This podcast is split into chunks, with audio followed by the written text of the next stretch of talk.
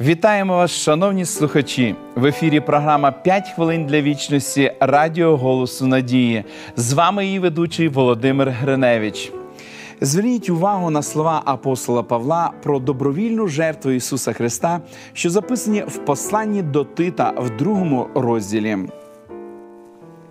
Що самого себе дав за нас, щоб нас визволити від усякого беззаконства та очистити собі людей, вибраних у добрих ділах запопадливих. Павло описує місію Сина Божого як Спасителя, роль Христа як Спасителя і посередника, приреченого на загибель людства, не покладена на нього довільним бажанням Отця.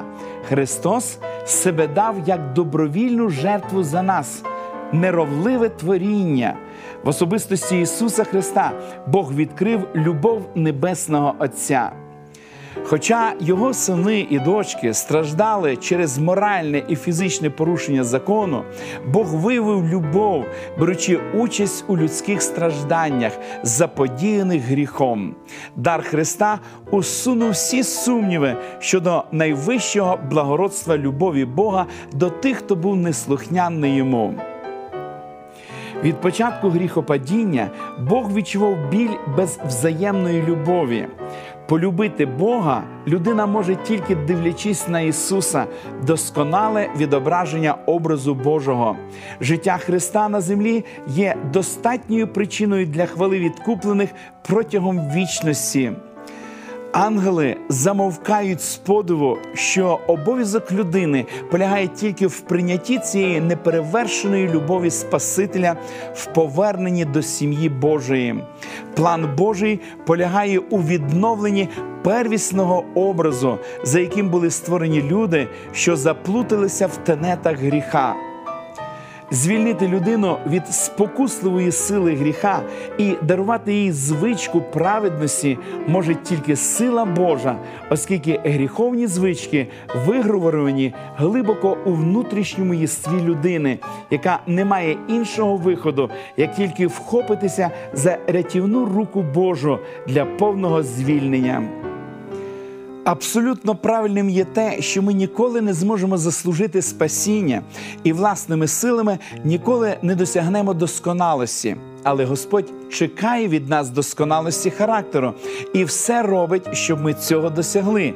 Бо характер – єдине, що людина візьме зі світу тимчасового у світ вічний.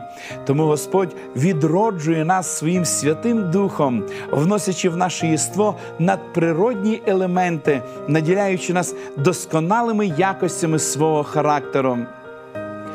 Однак вади нашого характеру не зникають надприродним чином при відродженні. Дух Божий відкриває нам ці вади і укріпляє нас для їхнього викорінення.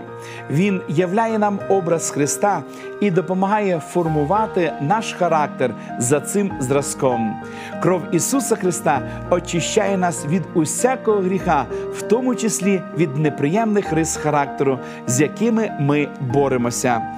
Просімо у Бога для цього сили, помолившись.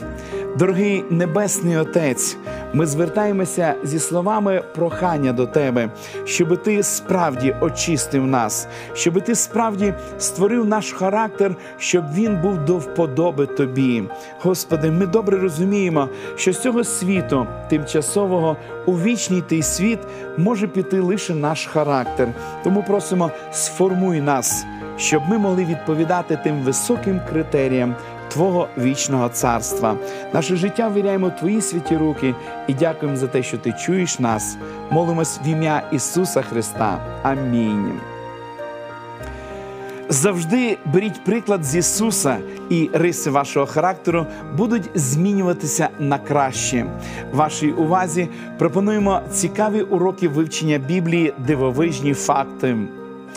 Ви можете отримати їх, зателефонувавши нам за номером телефону 0800 30 20 20 або написавши на електронну адресу biblesobachkahope.ua.